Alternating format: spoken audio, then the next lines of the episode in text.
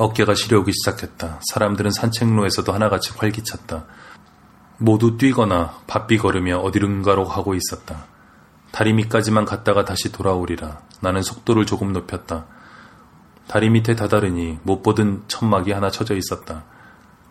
4, 5인용 주황색 천막 안에선 불빛이 흘러나왔다. 누군가가 있는 것이었다. 두런두런 말소리도 들려왔다. 밤이면 몹시 추울 텐데 용케도 여기서 버텼다 싶었다. 나는 주머니에 손을 꽂고 한참이나 그 천막을 내려다보고 있었다. 북 지퍼가 열리며 남자가 얼굴을 내밀었다. 뭐야? 남자는 노골적으로 저그를 드러내고 있었다. 나는 당황하여 손을 내저었다. 아닙니다. 그냥 지나가다가 열린 틈으로 여자의 얼굴도 얼핏 비쳤다.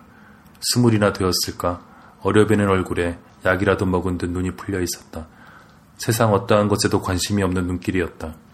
추운 줄도 더운 줄도 모를 얼굴로 그녀는 잠시 나를 응시하더니 다시 고개를 안으로 쑥 집어넣었다. 자전거를 탄 어린아이들이 나와 그들 사이를 가르며 지나갔다. 그 틈을 타 나는 집 쪽으로 되돌아가기 시작했다. 내 등에 대고 남자가 뇌까렸다. 미친놈. 여기서 한강까지 4.5km, 개 한 마리가 표지판 밑동에 오줌을 갈기고 있었다. 나는 집으로 돌아와 따뜻한 물을 받아 몸을 담갔다. 괜히 아침부터 욕을 얻어먹었다는 생각에 누구에게랄 것도 없이 화가 났다.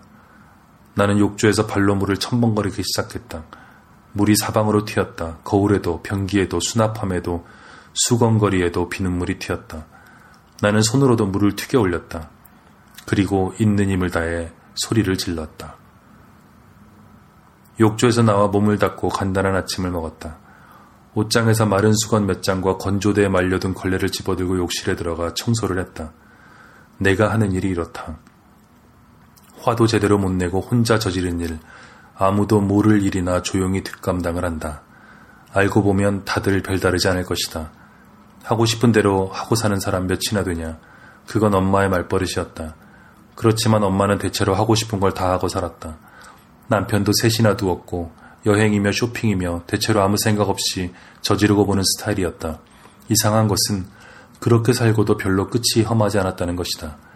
엄마는 헤어진 남편들에게 언제나 당당하게 생활비나 여행비, 쇼핑 대금의 대납을 요구했다. 내가 잘 살아줘야 다들 편한 거 아니야? 엄마가 그렇게 말하면 다들 꼼짝을 못했다. 죄의식이 없는 여자에게 남자들은 약했다. 결혼을 마치 홈쇼핑처럼 여기는 여자를 어찌 당하랴.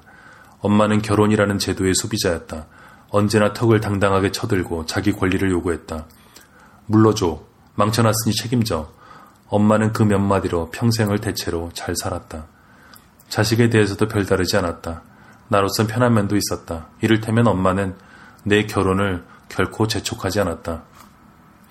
너 좋을 대로 해. 결혼 그거 남자한테 손해야. 내가 아파트 전세값이라도 달라고 그럴까봐 엄마는 늘 전전긍긍했다. 내가 지금껏 결혼하지 않은 게 엄마 탓만은 아니었지만 그렇다고 전혀 책임이 없다고는 할 수 없었다. 엄마는 끝없이 요구하는 빚쟁이, 입을 벌리며 달려드는 아귀라는 흥미로운 여성상을 보여주었다. 내가 소설가가 됐다는 소식을 전하자 엄마는 자기가 아는 얼마 안 되는 영어 단어를 다 동원하여 축하했다. Bravo, good, you are my really, really great son. 그리고 이렇게 충고해 주었다. 여자들을 위하는 문학을 하렴. 그럼 일생이 평탄할 거야. 여자는 아름답게 그려주고 남자들은 죽일 놈들로 만들어. 그럼 아무도 널 미워하지 않을 거다. 가끔 엄마의 그 이상한 충고를 생각하면 묘한 기분에 빠져든다. 여자를 위하는 문학? 그런 게 있기는 한 걸까? 엄마, 살아 있었다면 남편을 둘은 더 갈아치웠을 엄마. 잠재적 경쟁자인 모든 여자에 대해 험담을 안기지 않던 그녀는 미경에 대해서도 좋은 말을 하지 않았다. 대학 시절 카페에서 우연히 마주친 엄마는 엉덩이를 들이밀고 앉아 미경과 맥주 몇 잔을 나누어 마시다가 그녀가 화장실에 간 사이 입이 석자는 나와 있는 내게 짤막한 인물평을 남겼다.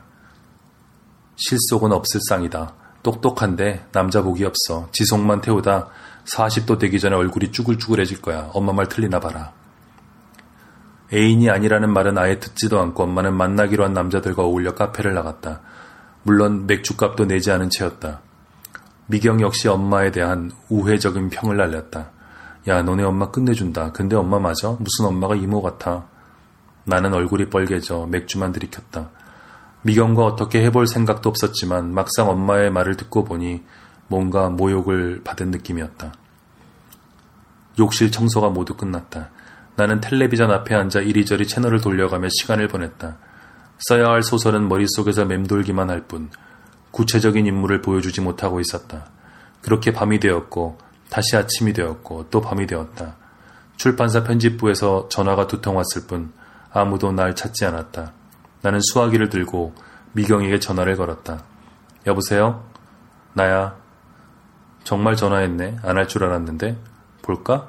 그래. 미경은 먼저 나와 기다리고 있었다.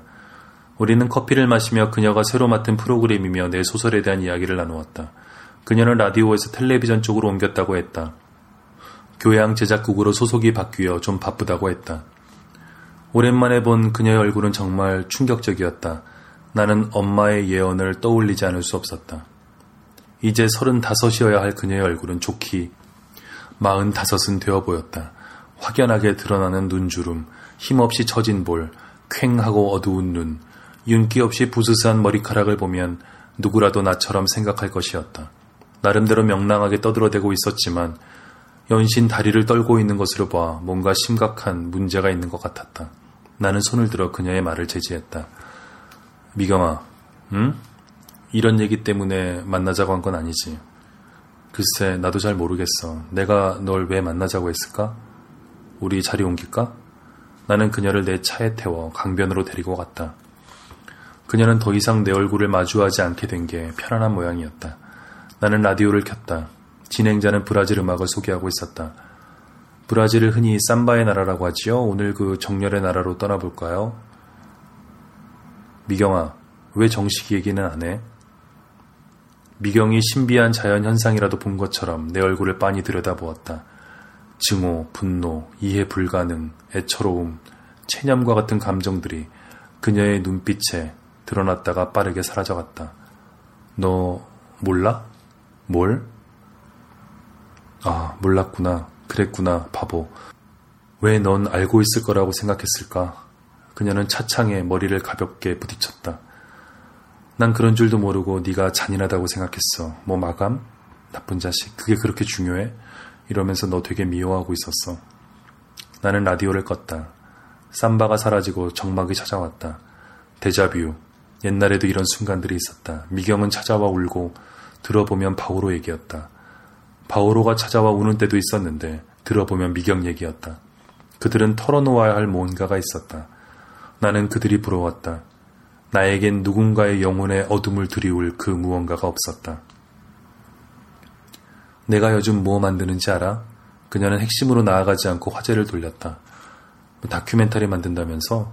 음, 무슨 다큐야? 날아가는 철새라도 찍는 거야? 아니, 그럼.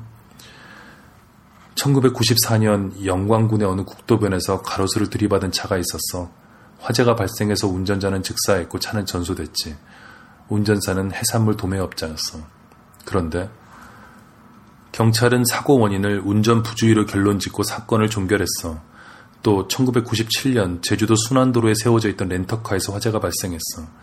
신혼부부였는데 남자는 차 안에서 불타 죽고 여자는 전신에 화상을 입고 도망쳐 나왔어. 지금 정신병원에 있어.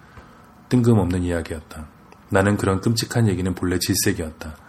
미경은 창밖으로 담배 연기를 훅 내뿜었다. 참 우리 집 고향이 돌아왔어. 그래? 근데 다리를 절어. 나갔다가 어디서 떨어졌나 봐. 바보 같은 녀석. 세상엔 참 알 수 없는 일들이 많아.